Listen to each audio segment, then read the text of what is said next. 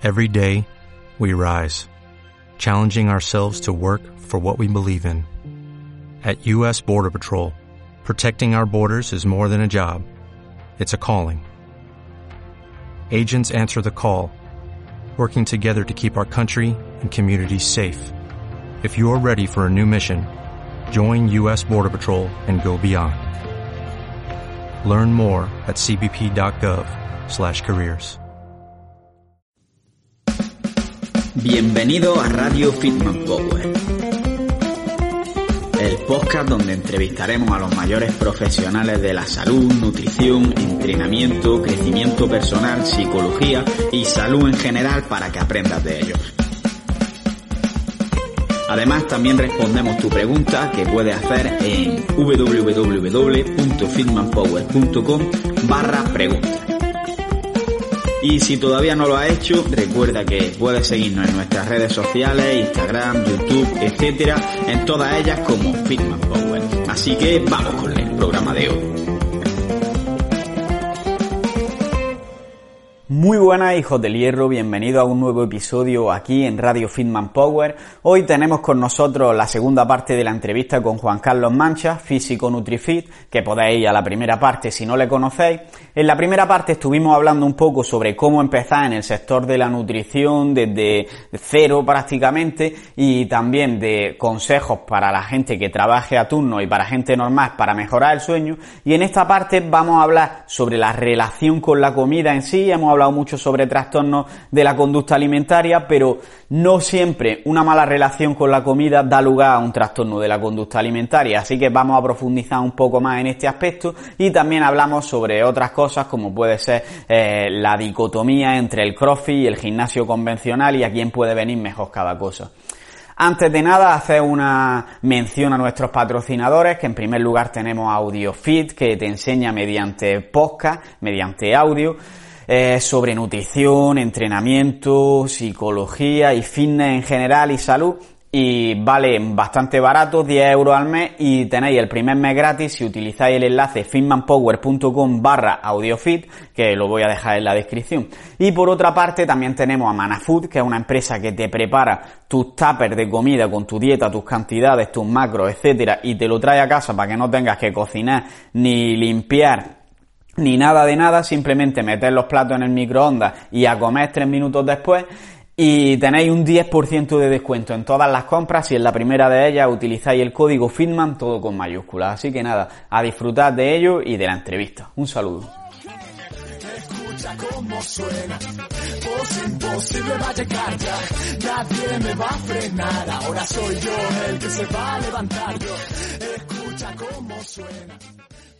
Y vamos a pasar a hablar sobre otro tema completamente diferente. Bueno, completamente diferente no, porque ya hemos visto que en realidad el sueño puede afectar a tu relación con la comida, y precisamente me gustaría que hablásemos un poco con la relación de la relación con la comida y con el ejercicio, y un poquito la obsesión con ser muy perfecto en cuanto a la dieta. Un tema que hemos tratado aquí bastante, pero sí, que creo que tú también puedes aportar. Y lo primero que me gustaría es que nos expliques un poco qué es la relación con la comida, porque creo que la mayoría de las veces asociamos esto con los trastornos de la conducta alimentaria, pero también creo que se puede tener una mala relación con la comida sin tener necesariamente un problema de TCA. Entonces me gustaría que nos expliques un poco en qué consiste esto de la relación con la comida y qué es de forma más explícita. Sí, coincido con lo que dices, me parece súper importante, porque al final tenemos la tendencia de pensar que únicamente es cuando hay trastorno o cuando hay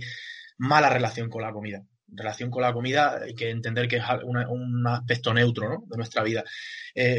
Yo lo que considero relación con la comida, yo creo que hay bastantes definiciones por ahí seguro, algunas más acertadas seguramente que lo que te voy a comentar, pero bueno, para mí se trata de cómo nosotros interactuamos con la comida, cómo nos afecta lo que comemos, lo que no comemos, la preparación, el cuánto tiempo pensamos en comer a lo largo del día, si nos produce algún tipo de perturbación o estamos constantemente pensando.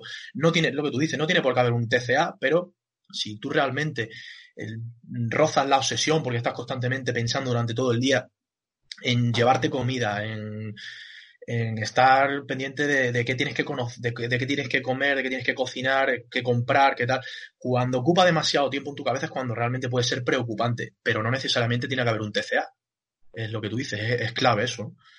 Bueno, yo creo que aquí también, sobre todo lo que influye es eso que tú dices, cómo te relacionas tú con la comida, en el sentido de cómo te afecta si, por ejemplo, come algo que consideras que es saltarte tu dieta, si le das demasiada importancia, o si, por ejemplo, le das demasiada importancia a no comer algo que te gustaría comer, pero porque estás a dieta, entre comillas, no te lo comes. Es decir, creo que tienes un problema, que esta frase es muy, muy típica, no sé si es de Marcos Vázquez, de Fitness Revolucionario, que si no eres capaz, que si no puedes aguantar sin comerte un donut, tienes un problema. Pero también si cuando te lo comes te está rayando la cabeza, también tienes un problema. No sé, era algo así. Pero... Sí, te entiendo, te entiendo. Es decir, que si estás todo el día comiendo donut, tienes un problema. Pero que si por comerte uno de vez en cuando no eres feliz ya porque le das vuelta a que te has comido un donut, también tienes un problema. Y creo que ahí eso define muy bien lo que es una mala relación con la comida. Claro, yo creo que influye. Para mí una cosa con la que siempre juego un poco es la comida tiene que ser un medio y no un fin en sí misma, ¿no? Entonces, en el momento que tú estás constantemente, lo que tú dices, te genera el hecho de haber comido, para ti ocupa todo tu tiempo a nivel mental, es algo que le das demasiadas vueltas. No eres incapaz de improvisar, eres incapaz de disfrutar algo que se salga un poco del plan. Entra la flexibilidad, entra la indulgencia contigo mismo a la hora de saber que no pasa absolutamente nada por fallar si estás siguiendo un plan un poco más preciso o por determinadas circunstancias. Si realmente hay ese punto obsesivo, tanto comida como puede ser ejercicio, como puede ser imagen corporal, ahí estamos hablando ya de que puede haber un TCA o un principio o hay una problemática seguro. El tema es lo que tú decías, cuando tenemos asociado que únicamente existe la mala relación con la comida, ¿no? La relación con la comida es algo neutro como la propia comida y eso ya es indicativo de una buena relación con la comida. Si tú le das neutralidad a los alimentos, si los alimentos no son buenos o malos, si los alimentos simplemente son un medio y no un fin para ponerte fuerte o un fin para adelgazar o un fin para... ¿Entiendes? Al final yo creo que un poco pasa todo por ahí porque... cubramos esas necesidades que podemos llegar a tener, pero con la capacidad de no obsesionarnos con la comida. Y eso es lo que es la relación. Y también que se puede tener, por la definición que acabamos de decir, puedes tener una mala relación con la comida sin necesariamente tener un trastorno de la conducta alimentaria. Es decir, tú puedes que lo controles tú, lleves una alimentación de puta madre...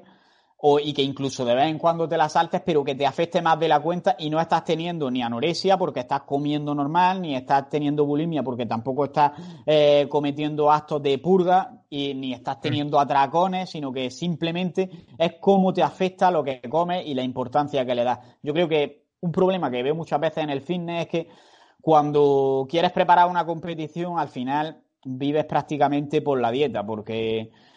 vas a entrenar y casi todo lo que haces durante el día es la dieta y si tienes que trabajar, trabajar. Entonces, cuando acabas de competir, te das cuenta de que la dieta había pasado durante ese tiempo a ser lo más importante en tu vida. Y, por ejemplo, claro. A mí me pasó que cuando estudié oposiciones, que esto puede parecer que no tiene nada que ver, pero tiene mucho que ver, que yo estaba estudiando todo el día. Y cuando acabé las oposiciones, hice el último examen, yo durante el tiempo de estudio estaba siempre diciendo, cuando acabe las oposiciones voy a hacer esto, cuando acabe voy a hacer esto. Sin embargo, acabé y fue como que dije, hostia, que tengo muchísimo tiempo libre, ¿qué pasa ahora? ¿Dónde está mi vida? No tengo vida, porque le había dado tanto al estudio que había sacado todo lo demás de mi vida. Y muchas veces pasa esto con la dieta y... la clave es lo que hablamos en podcast anteriores, que ya es meter más cosas en tu vida y que la dieta no sea lo más importante, sino que sea un aspecto más que te está aportando más que restándote. Totalmente. De hecho, me parece que has publicado un post justo esta mañana de una psicóloga que has tenido un podcast reciente. No sé si la has llevado a subir el podcast, no me ha dado tiempo a ver más. Sí, sí. Y hablaba también de relación con la comida en el tema del ámbito del fitness y que al final... después de competir y tal, el potencial trastorno de conducta con etiqueta o sin etiqueta, diagnosticado o no diagnosticado, la relación con la comida. Es pésima en la inmensa mayoría de los casos. Yo creo que es súper importante saber identificar eso. Le pasa muchísimo en los deportistas de élite. Ya no solo tema de centrarse más en la comida, es el simple hecho del vacío existencial que siente esa persona después. Estás viviendo por y para algo que pasa a formar parte de tu vida, no como un estilo de vida, sino que ocupa todo, te consume.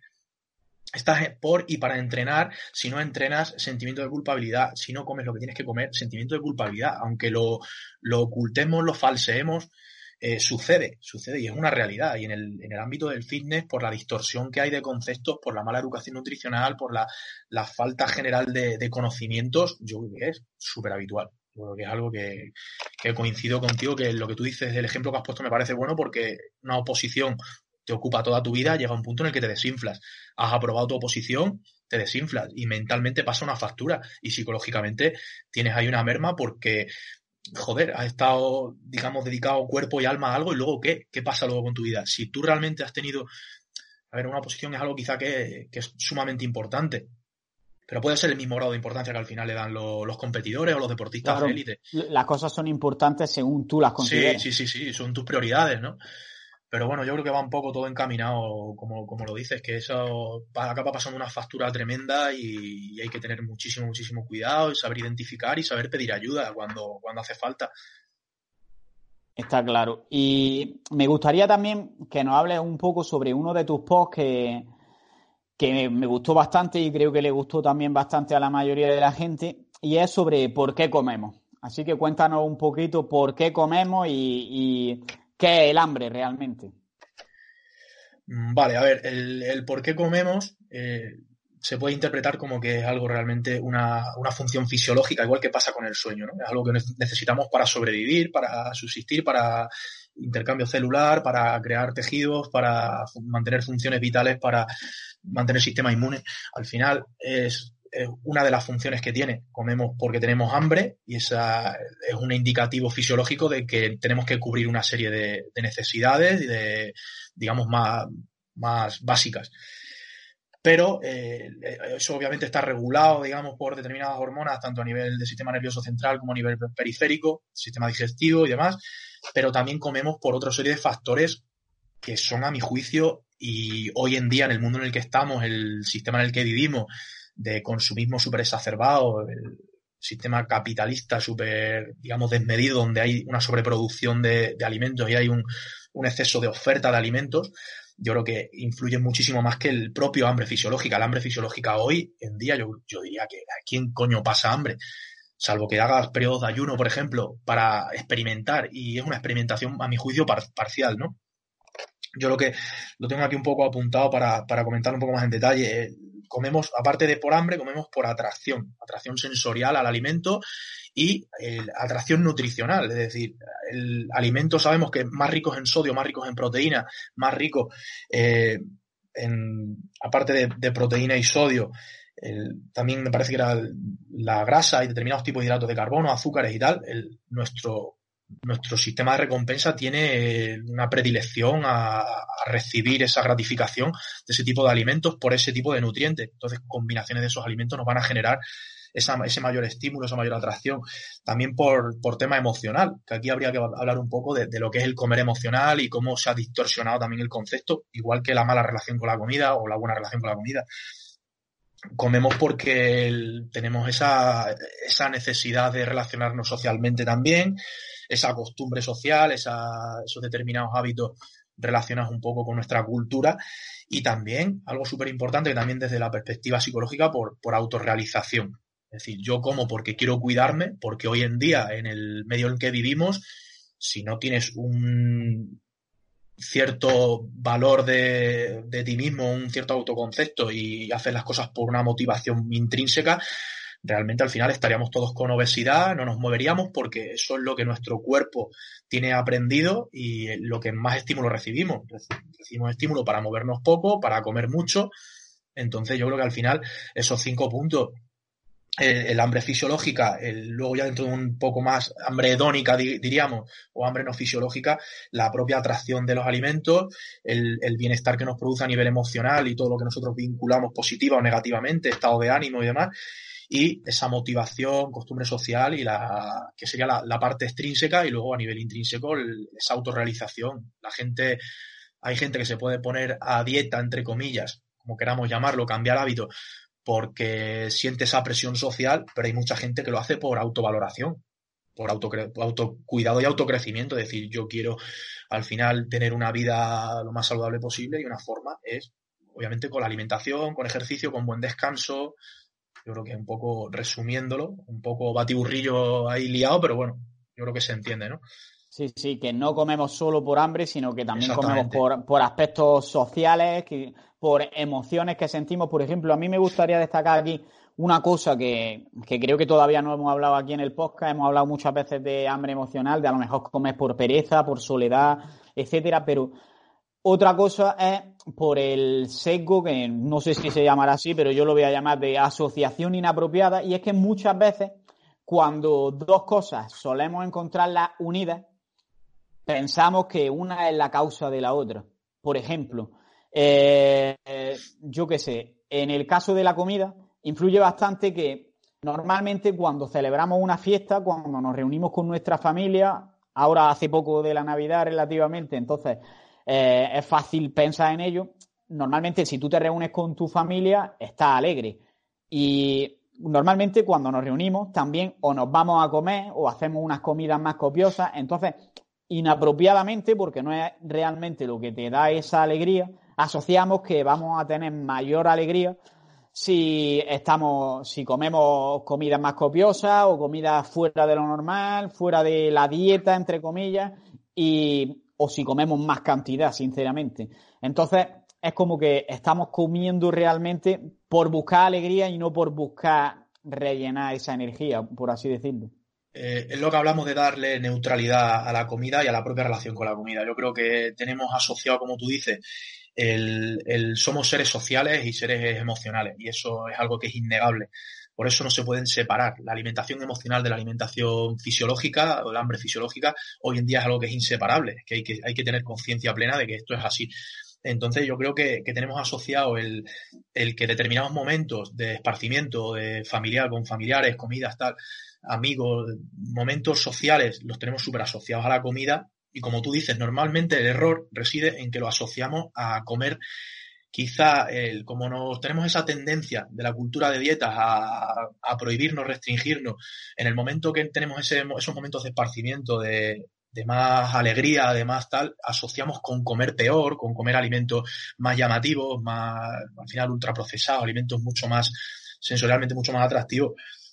Y es un error. Es decir, yo creo que se puede salir a comer con amigos, disfrutar de una buena comida sin necesidad de tener que beber alcohol en la comida, sin necesidad de tener que comer mal. Simplemente, pues, tú puedes comer verduras, puedes comer lo que quieras. Al final, un poco va en base a esos principios de cada uno, esas prioridades, pero sabiendo que es inseparable y que le hemos dotado quizá de un poder a la alimentación a nivel cultural tremendo. Creo que tiene una importancia brutal en el mundo en el que vivimos actualmente, ¿no? Y ahora que conocemos un poco el por qué comemos y lo que es la relación con la comida, creo que podría darnos algunos consejos sobre cómo podemos mejorar nuestra relación con la comida. Vale, a ver, yo creo que hay que tener en cuenta lo que hablamos, ¿no? El sistema de recompensa lo tenemos súper desajustado generalmente, a excepciones en las que la persona tiene un control de su alimentación, de su, digamos, tiene el paladar súper sensible a lo que es una alimentación más natural, más tal, pero al final estamos súper estimulados, nuestro sistema de recompensa desajustado, y como somos seres emocionales, influye notablemente en lo que comemos, las emociones, independientemente de que sean emociones positivas o negativas, las asociamos a la alimentación y a comer determinados tipos de alimentos que sean más estimulantes. Yo creo que todo pasa un poco por lo que hablamos, esa neutralidad, darle esa neutralidad a la alimentación, que pasa desde el punto de vista de una educación nutricional correcta, en la que haya un conocimiento no solo de lo que se puede comer, no comer, desde un punto de vista saludable, no que se pueda o no, sí que ya lo estoy equizando ahí dándole un aspecto negativo o positivo, sino de que al final podemos comer cualquier cosa sin necesidad de que eso tenga una connotación negativa. Partiendo de esa educación nutricional, darle esa neutralidad a la alimentación, como te decía, el atender mucho a los aspectos psicológicos de la persona. Obviamente, si no hay una buena autorregulación, si hay determinados problemas, la posibilidad de que eso se cubra como bálsamo con la comida. Al final, si tú estás aburrido y hay que tener otras alternativas, hay que tener herramientas, hay que saber un poco gestionar el por qué estoy percibiendo lo que estoy percibiendo a nivel emocional, y saber si realmente te resulta como un detonante, un trigger a la hora de recurrir a la comida. Herramientas también para mí súper positivas, el ser flexible, la dieta flexible como la conocemos no, sino la dieta flexible desde el punto de vista, digamos, de esa relación con la comida positiva que te permites a ti mismo el comer de todo sin necesidad de que te genere culpabilidad o de que eso suponga el tirar por tierra todos los planes, sino simplemente como forma de disfrute personal y de autocuidado. El tema del mindful eating, el comer con conciencia plena de lo que estás haciendo, me parece que también es súper importante para mejorar la relación con la comida. Y poco a poco estos pasos que vamos comentando al final se reducirían en una alimentación mucho más intuitiva, que es lo que ahora se ha puesto tan de moda, el intuitive, también relacionado con el ayuno intermitente. ¿Por qué hablo del ayuno intermitente? Porque yo creo que me parece importante el hecho de que sirve para poder percibir un hambre fisiológica real. Si tú te tiras 16, 18 horas de ayuno, tú vas a poder ver lo que realmente es tener el estómago vacío.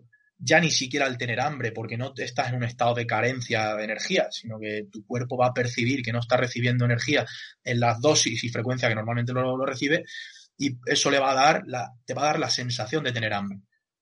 Ya habría que ver un poco a nivel hormonal cómo influye todo, pero yo creo que es súper importante.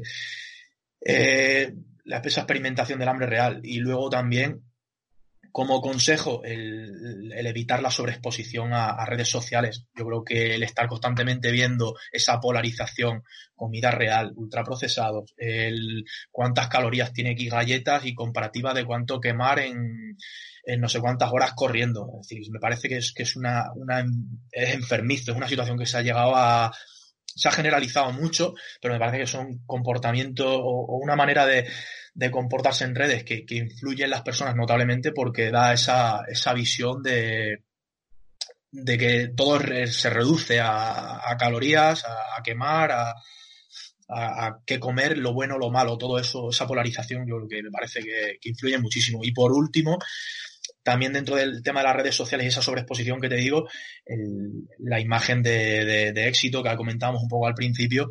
Si tú solo sigues a gente que come súper de la hostia, que sube platos que te cagas, que tiene una vida perfecta, que es súper feliz, que tiene unos abdominales de hierro, un cuerpo de la leche, y no te muestra un lado natural, no te muestra una perspectiva diferente de la vida, no le da importancia a otras cosas más allá de eso, eso te genera una presión. Eso hay determinados estudios, hemos leído algunos, se ha compartido algo en redes, ¿no? En los que vemos cómo influye notablemente la persona. Estés más o menos preparado, tengas una mejor o peor relación con la comida, te influye. Y es innegable el estar todo el día viendo determinadas cosas en Instagram, porque al final es una red que es súper visual. Por eso yo creo que un buen consejo es, si tienes una mala relación con la comida, apártate de las redes sociales. O al menos sé súper selectivo y tengo un filtro brutal para saber qué tienes que ver y qué no, qué te ayuda y qué no. Vale, entonces resumiéndolo mucho, en aspectos psicológicos, principalmente autoconocimiento y saber cuáles son los detonantes que nos llevan a tener una mala relación con la comida, es decir, a sentirnos malos, a sentirnos bien y si lo ver realmente con la comida, exactamente, claro, sí. Y ver realmente la importancia que tiene eso respecto a todo lo demás que puede ser importante en tu vida. Luego también el tema de no ver la comida como algo bueno o malo, sino verla como algo neutro, porque al final es un medio para que tú tengas energía y puedas vivir. Justo, sí. Y tanto los ultraprocesados como la comida real tienen energía y te están aportando eso, que no todo es malo. Otra cosa es que si comes mucho ultraprocesado, obviamente, pues para tu salud no va a ser lo mejor del mundo. Y luego también habla un poco sobre el tema de educación nutricional, dieta Dieta flexible, que es lo que decimos. Esto está muy relacionado con lo de no prohibir alimentos e introducirlos en la medida adecuada a aquellos que... Enfocarte, perdona Carlos, en lo que te suma en una alimentación, en lo que te suma en un estilo de vida, en un hábito saludable. No enfocarte en qué tengo que quitar, qué tengo que prohibir. Exacto. Porque además sabemos que a nivel psicológico nuestro cerebro, la percepción mental del no, de la prohibición, de la negación, genera incluso más atracción y la visualización que hacemos no es correcta. Y bueno, vos continúa porque yo creo que al final un poco es eso, ¿no? Y ya el intuitive eating... y el ayuno intermitente, sobre todo para aprender a conocer nuestra sensación real de hambre. Y me quiero parar un poco en lo último que has comentado, que es el efecto que puede tener Instagram en la relación con la comida. Y creo que influye mucho tanto lo que has comentado de que la gente sube cuántas calorías tiene un donut y lo que tarda en quemarlas corriendo, o las calorías, los alimentos con menos calorías del McDonald's. Eso... puede influir bastante, pero también creo que influye mucho que se suben demasiadas fotos de comida a todas horas. Entonces tú a lo mejor a una hora que no tienes pensado comer, al final ver comida es un estímulo. De hecho, viendo comida ya puede que el estómago incluso segregue ácido clorhídrico y empieces a tener esa sensación de que necesitas comer. Aumenta grelina, aumentan determinadas hormonas que te inducen a querer buscar alimentos. Claro, igual que la publicidad, ¿no? Y no miramos Instagram solo a la hora de comer, sino que lo estamos mirando siempre, independientemente de que lo que suba sea comida saludable. A las personas les influye ver fotos de comida para tener más ganas de comer o para recordar que está la comida. Entonces, la hacemos demasiado presente la comida en las redes sociales y creo que esto puede afectar a que la gente le dé más importancia todavía de la que tiene. Es que ese es el problema principal de la red social, de Instagram en concreto, que es una red social visual, donde el algoritmo premia lo visual y premia lo atractivo. Entonces, un plato que sea brutal, apetitoso de narices, te lo va a premiar y te lo va a mostrar mucho más y va a tener mucha más visualización y al final, dependiendo de tu alcance, va a tener más me gusta, más compartidos, etcétera. Igual que pasa con el tema del cuerpo, ¿no?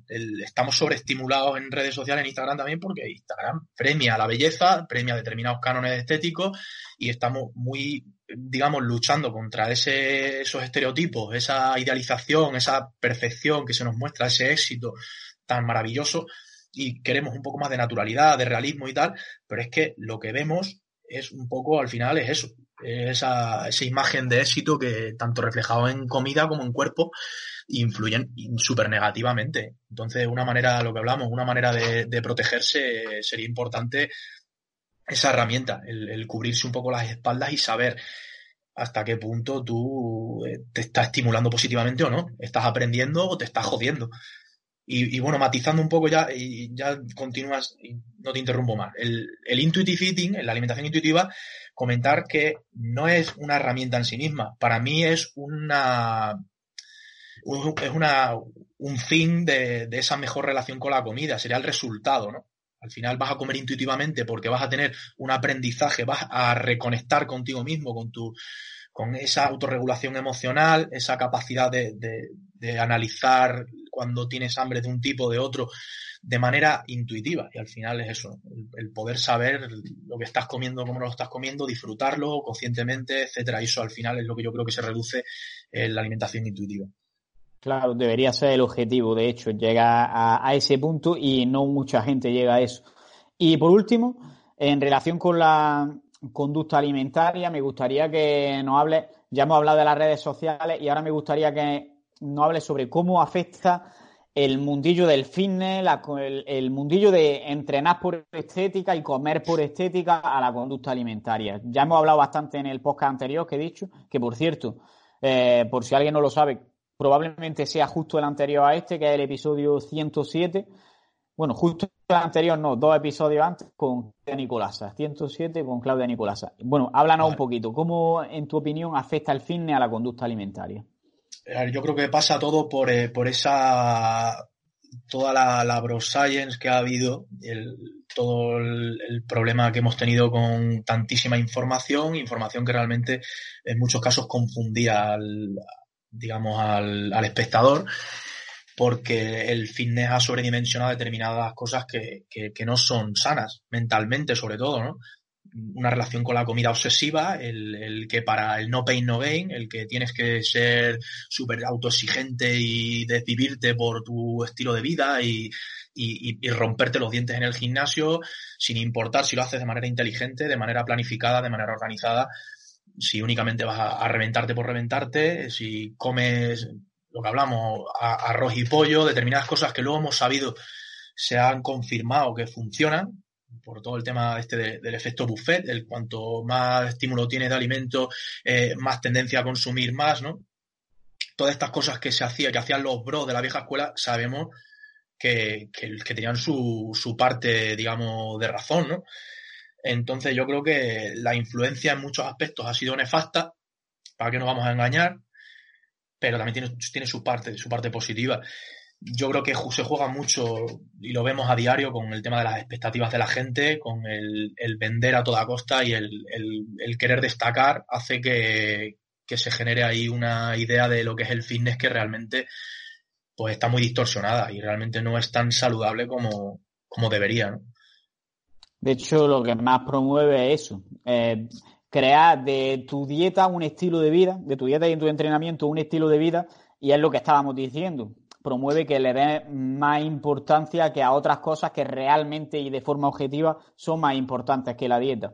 Y por último, sobre este tema, también me gustaría que nos comentases un poco lo que piensas tú o que nos des algunos consejos, porque lo que yo veo un problema en muchas personas es que de lunes a jueves hacen una alimentación perfecta, todo real food, carnes magras, no sé qué, con semillas de chía, lo más sofisticado del mundo. Llega el viernes, pizza, sábado hamburguesa y helado, y domingo ya están tranquilos en casa, pero no tienen ganas de cocinar porque los fines de semana no se cocina, así que otra pizza que se piden al Telepizza. Entonces, me gustaría que nos hable un poco sobre esta mentalidad de todo o nada, de entre semana y fin de semana, y de cómo podemos evitar arruinar la dieta durante el fin de semana. Es uno de los aspectos que el fitness puso de moda, ¿no? Los fines de semana a ponerse fino, porque te lo has ganado durante la semana, entrenas de lunes a viernes, el fin de semana que tenemos más vida social, pues a ponerte hasta arriba. Y eso es lo que ha conducido a ese exceso quizá de atracones y de esa pésima relación con la comida en el ámbito del fitness y en deportistas un poco, ya no profesionales, que sabemos que lo hay y muchos de ellos reconocen esa obsesión, sino en gente que únicamente lo que quiere es mejorar el estilo de vida y acaba perjudicándose a ese estilo de vida y su salud física y su salud mental. Huir de la rigidez, huir de la perfección, trabajar las expectativas, ser realista. ¿Qué quieres conseguir? ¿Qué estás dispuesto a invertir a nivel de esfuerzo, a nivel de sacrificio por conseguirlo? ¿Quieres competir? ¿Sabes dónde te metes? Métete. Con un par de cojones, si quieres, es lo que hay. Te metes y sufres las consecuencias. Si puedes hacerlo con determinada ayuda o teniendo una madurez que te permita el saber hasta qué punto puedes llegar, bien, pero si no, al final, el fin de semana, ya te digo, ha sido una de las consecuencias de ese... Quizá por mala divulgación también, ¿no? Porque se promovía mucho el cheat meal famoso, que ahora cada vez la gente está muy sensibilizada con ello, ya no se lee tanto, hay mucha más ambigüedad con el término a la hora de publicar, sobre todo, pues eso, estás el fin de semana por ahí comiendo, ya la gente tiene más cuidado, ya no se publica, menudo cheat me he clavado, no sé qué, no sé cuánto, aunque se sigue viendo, por desgracia, y se aplaude mucho, gente dándose atracones brutales en redes sociales, y eso tiene una aceptación brutal, que a mi juicio me parece que es, pues eso, me parece enfermizo, me parece obsesivo, y que encima haya gente aplaudiendo esas conductas. Pero bueno, yo creo que el tema del fin de semana es una de las cosas que se desvirtuó por culpa de ese concepto distorsionado de comida trampa, de fin de semana trampa, llegado quizá de Estados Unidos, seguramente por temas de también dieta flexible, tema de determinados protocolos que inducían esa polarización, ¿no? Vale.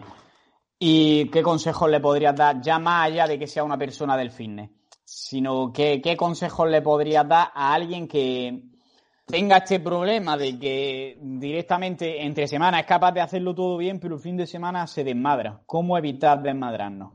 Sería la pregunta. Centrarnos en el aspecto psicológico de la alimentación. Al final, si te estás desmadrando es porque hay algo que te induce a desmadrarte, ¿vale? Entonces yo creo que el tener mayor conciencia del por qué lo estás haciendo, y eso pasa por esos aspectos psicológicos, por esa relación con la comida. Atienda la relación con la comida. Y más si cabe, si ese desmadre te está generando un sentimiento de culpabilidad. Ahí ya sí que sí o sí necesitas ayuda.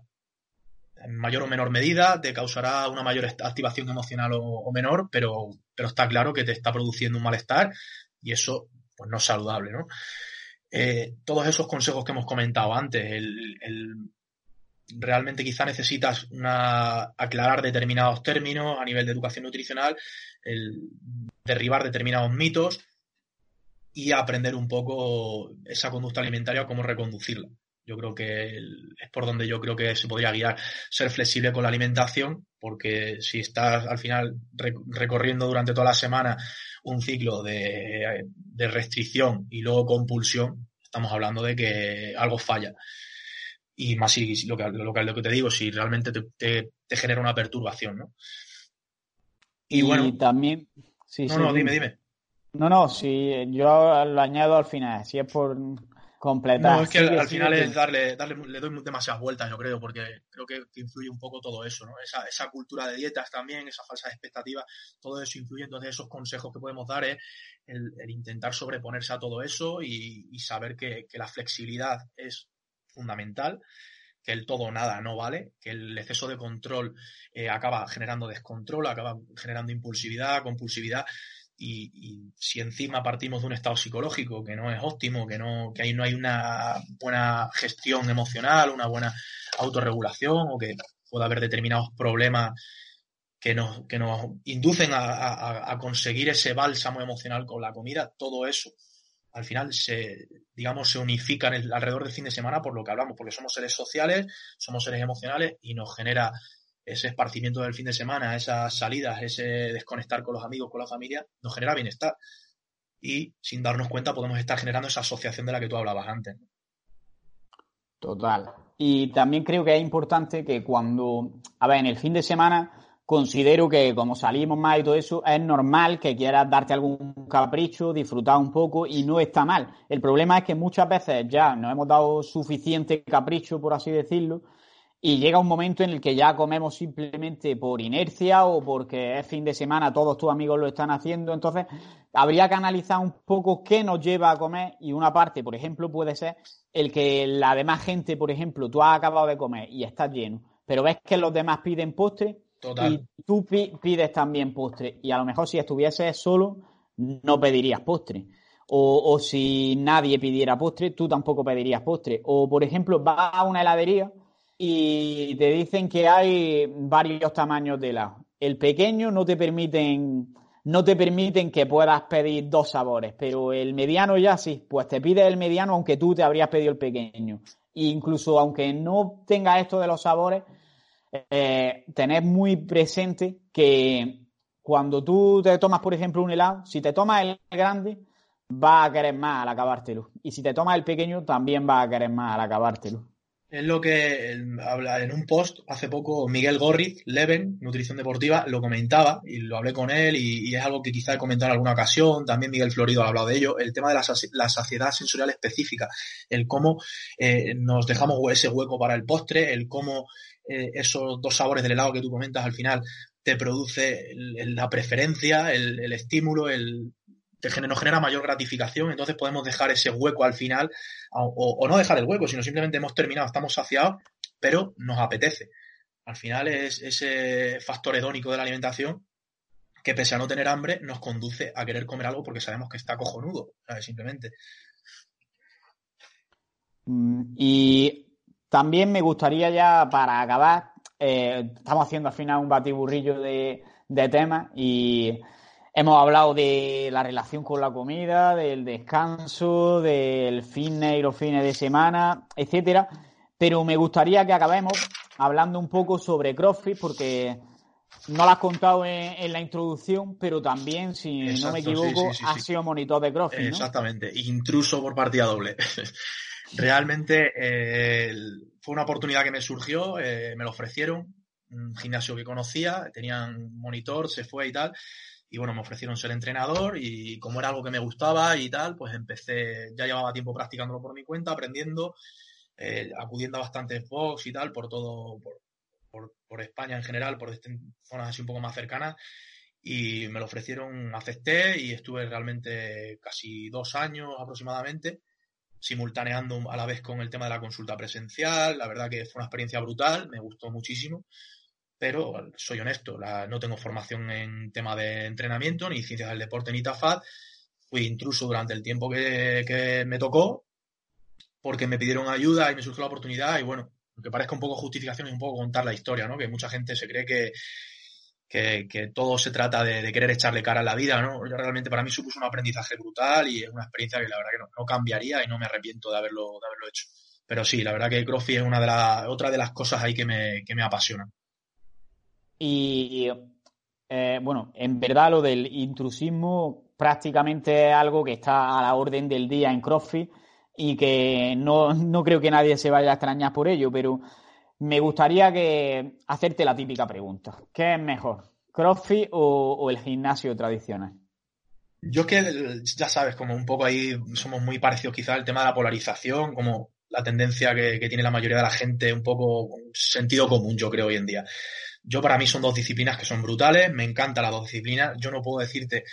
A ver, tendríamos que hablar de contexto, de individualización. ¿Para qué persona, en qué situación puede ser mejor CrossFit o mejor fitness?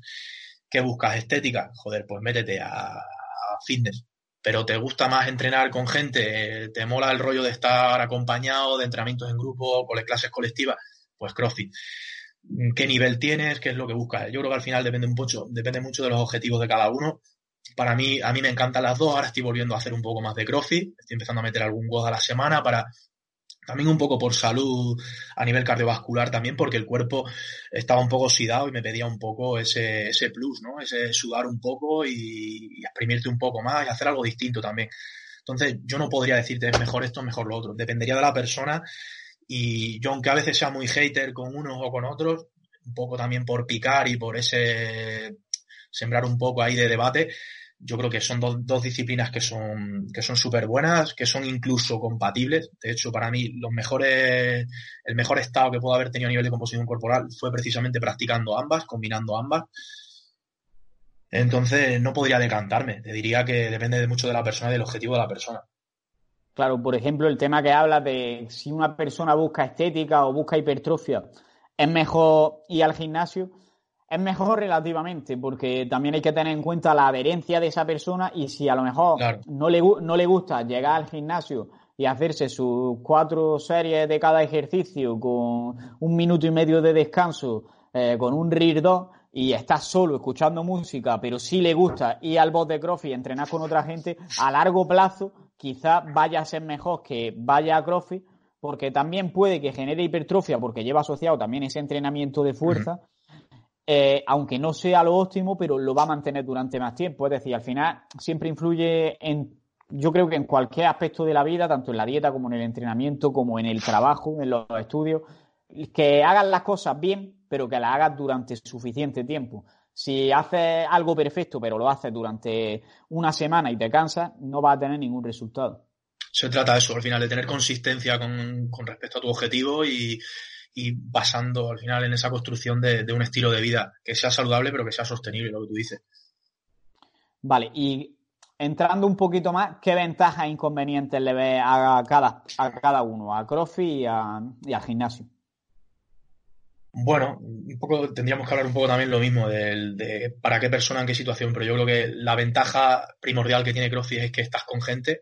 Si te gusta socializar, te gusta el picarte, el tener buen rollo, tal, o si te gusta, por otro lado, el entrenar tú solo, eres una persona que eres más solitaria o que te gusta concentrarte, darle caña, entrenas intenso o entrenas, aunque sea una persona que entrena únicamente por hobby, por pasar el rato, ¿no? Que se pasa más tiempo con el móvil que haciendo realmente un trabajo de intensidad. Si te gusta, depende un poco de lo que busques. Yo creo que un poco es el mayor determinante, ¿no? Vale, bueno, también podríamos hablar aquí un poco sobre la complejidad de los ejercicios, que al final CrossFit tiene una curva de aprendizaje bastante más larga. Exactamente. o sobre el tema de digamos, lo que estás trabajando en cada caso, que son cosas diferentes a nivel de salud. Pero bueno, esto creo que es algo que todo el mundo sabe, así que tampoco vamos a incidir mucho más en ello.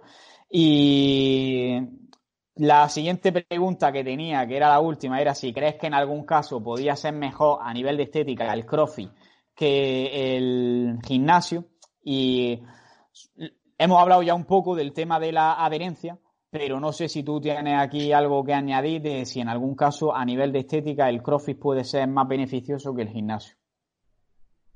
Hasta cierto punto, por ejemplo, personas quizá que empiezan o personas que vengan con mucho sobrepeso, quizá el cambio pueda ser más drástico a nivel de composición corporal, a nivel de estética con CrossFit, pues porque inicialmente depende muchísimo de la intensidad de la clase, de la programación de las clases, de si haces solo clases colectivas o haces también entrenamiento aparte, pero la intensidad inicialmente puede ser alta para esa persona y le puede hacer realmente, si además le gusta, tener una adherencia, como tú decías, muy alta.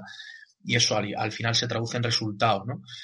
Entonces, un poco es lo mismo. Determinadas personas que puedan buscar ahí ese iniciarse en el deporte pueden ser más beneficiosos, pero un poco es, yo creo que al final todo se reduce a esa preferencia individual, esas prioridades y también mucho tema de expectativas. Yo creo que hay que jugar mucho con que la gente, hay que entender que la gente normalmente va con unas expectativas sobredimensionadas tanto a una cosa como a otra. Súper habitual pensar, escuchar a la gente, yo es que no me quiero poner muy fuerte, yo es que sabes lo que cuesta ponerse fuerte, sabes los años que necesitas de constancia, de disciplina, de sacrificio. Estamos hablando de palabras mayores y la gente se lo toma un poco a, pues eso, te llega a un asesoramiento y realmente, no, perdona, vamos a ir despacito, tienes que aprender mucho. Y basando en ese entrenamiento que a ti te genere la mayor adherencia posible, vas a necesitar años para realmente conseguir el objetivo que tú tienes. Entonces, las expectativas me parece que es otra de las cosas que quizá hemos hablado poco, pero que es fundamental el trabajarlas con la persona, ¿no? Y añadiría también el efecto de recompensa que tiene la percepción de un esfuerzo. Es decir, al final nosotros para generar un hábito tenemos que sentir que tenemos una recompensa. Y por ejemplo en CrossFit veo muy beneficioso que cuando acaba un WOD tú sientes que lo has dado todo. Oh, total. Y en el caso de entrenamientos de hipertrofia es cierto. O sobre todo en el powerlifting, por ejemplo. En el powerlifting lo normal es que tú acabes y aunque el entrenamiento en realidad haya sido súper duro, tú no tengas la sensación de decir estoy agotado, porque es otro tipo de fatiga que no te hace tener esa sensación. Entonces, si para ti es una recompensa tener esa sensación de que te has esforzado mucho, de que lo has dado todo, puede que el CrossFit también te motive más a seguir haciéndolo que otro tipo de entrenamiento. Es lo que pasa con la congestión. Al final son reforzadores de la conducta. Tú, el haberte exprimido en un entrenamiento de CrossFit y acabar sudando, tirar en el suelo, que encima te venga tu colega, te abrace, te aplauda, tal, no sé qué, eso influye mentalmente y eso te produce, es un reforzador para que tú... Es por lo que funciona CrossFit al final, es esa sensación de machacarte. Yo tengo la experiencia de aquí en la zona hay un que no es ni siquiera un box porque no tienen material de CrossFit, es un gimnasio donde hacen entrenamientos, circuitos con el peso corporal y algún material aislado y la gente lo considera CrossFit, lo tienen súper idealizado porque al final ¿qué pasa? Te machacas, la gente se machaca, sale sudando, sale reventada, está en grupo y eso es un reforzador brutal de esa conducta, de ese hábito, y la gente se engancha. Es una de las cosas por las que CrossFit engancha. Y luego el tema de gimnasio, tenemos el tema de la congestión. Hay gente que es incapaz de entrenar full body porque no siente congestión, pero lo mismo de la manera full body se adapta más, te produce más adherencia o te genera un mayor beneficio y un mayor estímulo, pero como tú no sientes esa congestión, te piensas que no estás entrenando, entonces no tienes ese reforzador del hábito, ¿no? Me gusta este comentario. Y vamos a ir ya llegando al final un poco de la entrevista. Así que, ¿quieres decir algo que no te haya preguntado? Creo que te he preguntado muchas cosas, pero... Sí, hemos hablado lo que tú decías, hemos hecho un poco batiburrillo, porque me lío mucho y hablar y al final hablamos de mil cosas. Pero bueno, yo creo que un poco resumiendo, yo creo que por comentar un poco hay algo que la gente se quede un poco con algo resumen. Yo creo que la relación con la comida es clave. Y que para tener una relación saludable con la comida hay que tener una relación saludable con uno mismo. Está súper relacionado a imagen corporal, súper relacionado al autoconcepto, súper relacionado el autocuidado y súper relacionado también esa relación con el ejercicio. Todos son conceptos que interfieren, que se relacionan y que hay que tener muy presente. Yo creo que últimamente la actividad que puedo tener en redes está súper enfocada a temas de psicología, porque para mí ha sido un descubrimiento el ver la influencia que tiene. La influencia que tiene en el fitness, la influencia que tiene en nuestra relación con la comida, en el factor de imagen corporal, la de distorsiones que hay, pues eso, que configura al final el proceso mental es súper determinante. Yo creo que influye muchísimo. Creo que este mensaje puede ayudar a mucha gente simplemente con escuchar eso. Y otra cosa que seguro que puede ayudar a la gente y que es una pregunta que hago a todos los invitados es si puedes recomendar un hábito o una acción que si nuestros oyentes la realizan, si es un hábito día a día o si es una acción una vez, vaya a mejorar cualquier aspecto de su vida, pero solo puedes recomendar un hábito. Y el aspecto puede ser ya de salud o ya de cualquier otra cosa, de que vayan a ligar más o lo que sea. Entonces, ¿qué hábito o qué acción recomendarías? Siguiendo un poco con la línea de lo que vengo comentando y de lo que te he dicho un poco de ese tema de psicología que me atrae tanto y me está apasionando tanto últimamente, lo voy a resumir en una sola palabra: autocuidado. Si realmente haces las cosas por autocuidado, al final vas a terminar generando ese reforzador de tu conducta, vas a construir esos hábitos, vas a sentirte mejor contigo mismo. Al final es autoestima, al final es autoconcepto. Digamos que se desarrollan una serie de cualidades que te va a permitir también mejorar tus relaciones sociales, mejorar tu sentimiento de autorrealización de cara a intelectualmente poder aprender más, poder sacar estudios, sacar lo que sea. Yo creo que son autocuidado, es donde resumiría un poco todo lo que hemos estado hablando, todo lo que yo considero que por lo que pasa ese equilibrio y ese crecimiento personal en torno un poco al fitness, que es lo que nos ocupa, ¿no? Y en cualquier aspecto, en realidad. Sí, de la vida, sí. El mensaje lo entiendo como quererse a uno mismo y demostrárselo, porque muchas veces, que precisamente tenía para mañana para subir una publicación sobre esto, muchas veces decimos que, por ejemplo, una persona obesa se quiere a sí misma simplemente porque se acepta de esa forma, pero creo que eso no es quererte, porque si yo a mi padre lo veo que se está poniendo obeso, yo lo que quiero es ayudarle para que no siga por ese camino. ¿Por qué cuando es contigo mismo es quererte? Y cuando con otra persona que quieres le deseas que no engorde. Es algo que es un poco engañoso. Es complejo, pero sí, yo creo que influye mucho el autoengaño de querer ser indulgente con uno mismo y aceptarse tal y como estás, pero también por comodidad. Es decir, yo estoy ya así, entonces ¿qué me sale más rentable? ¿Aceptarme o cambiar? Obviamente aceptarme. Yo me quedo como estoy, sigo con mis hábitos de mierda, sigo haciendo las cosas mal, ¿vale? Sin querer ser reduccionista, ¿vale? Con lo que supone la obesidad, que somos conscientes de ello. Pero yo creo que al final es eso, el umbral de comodidad y zona de confort. Y por último, contenido que recomiendes de libros, blogs, canales de YouTube, podcasts, cuentas en redes sociales y también a quién nominarías para venir al podcast. Vale, a ver, tema de lo que hemos estado hablando un poco al principio. Yo creo que tienes esa inquietud, esas ganas de aprender, empiezas a seguir a gente. Por ejemplo, alguien te empieza a seguir a ti hoy, va a acabar siguiendo a determinadas cuentas a raíz de compartirnos unos a otros, que son cuentas que aportan, que suman y que dan cierta calidad y entonces aportan como conocimiento.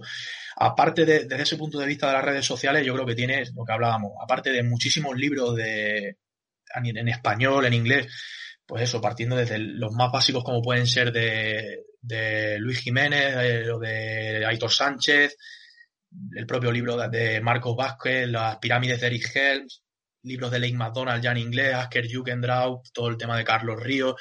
Al final es ir siendo un poco selectivo, teniendo filtro, ir acercándote a determinados profesionales y a lo que ellos van compartiendo, y eso te va a ir conduciendo. Es como un pequeño hilo rojo, ese que se habla tanto a nivel de relaciones de pareja. Yo hay veces que veo una publicación y si no me termina de convencer mucho el contenido que veo, digo, si realmente es bueno y si realmente me va a aportar, voy a volver a encontrármelo.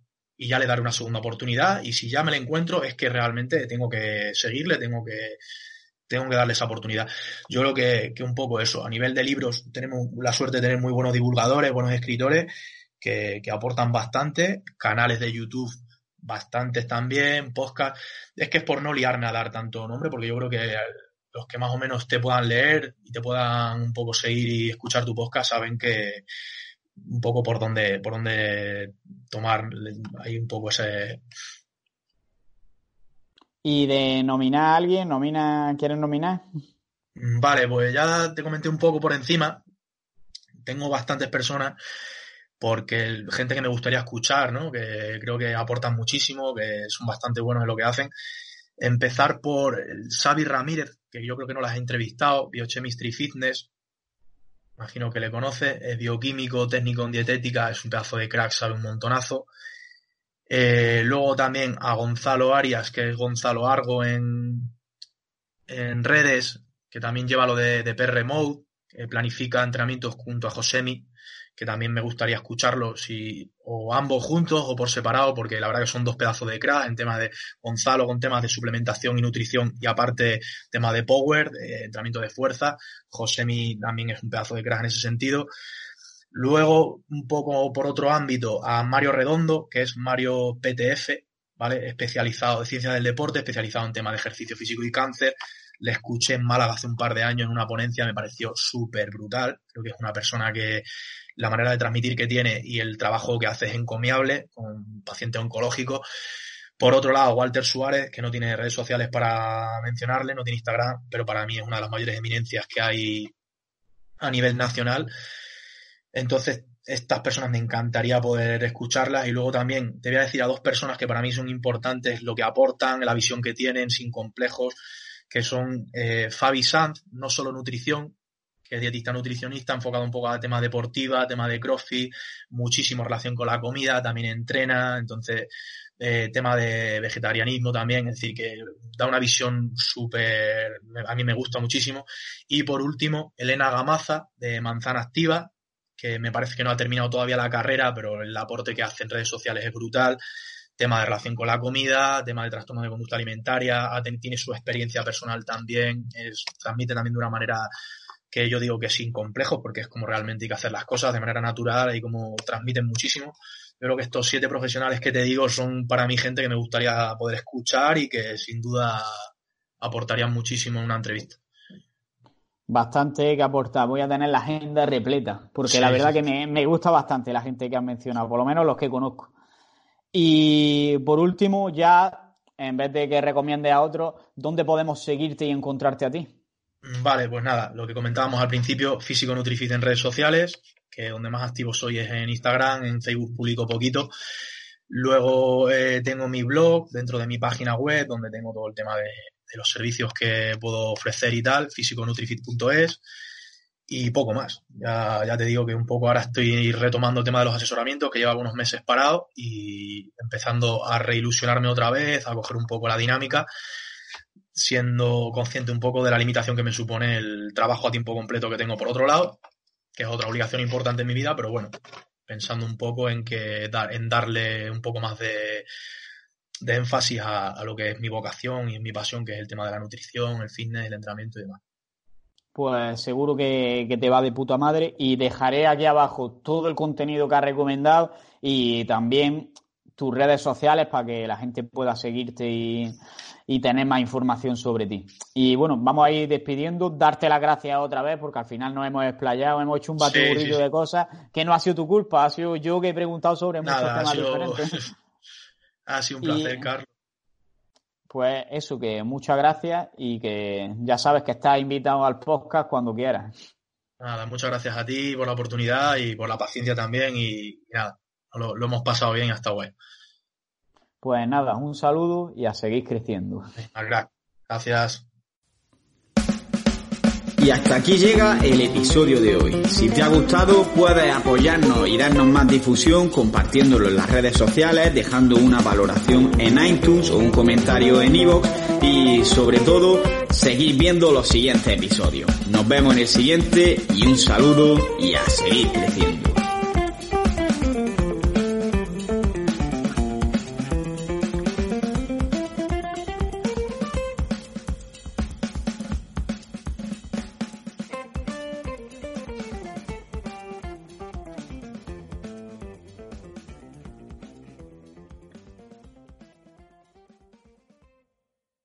¿Te preocupas por tu familia? Entonces, ¿por qué darles solo huevos ordinarios cuando pueden disfrutar de lo mejor? Eggland's Best, los únicos huevos con ese delicioso sabor fresco de granja, además de la mejor nutrición, como 6 veces más vitamina D, 10 veces más vitamina E y 25% menos de grasa saturada que los huevos regulares, además de muchos otros nutrientes importantes. Así que, dales los mejores huevos. Eggland's Best, mejor sabor, mejor nutrición, mejores huevos.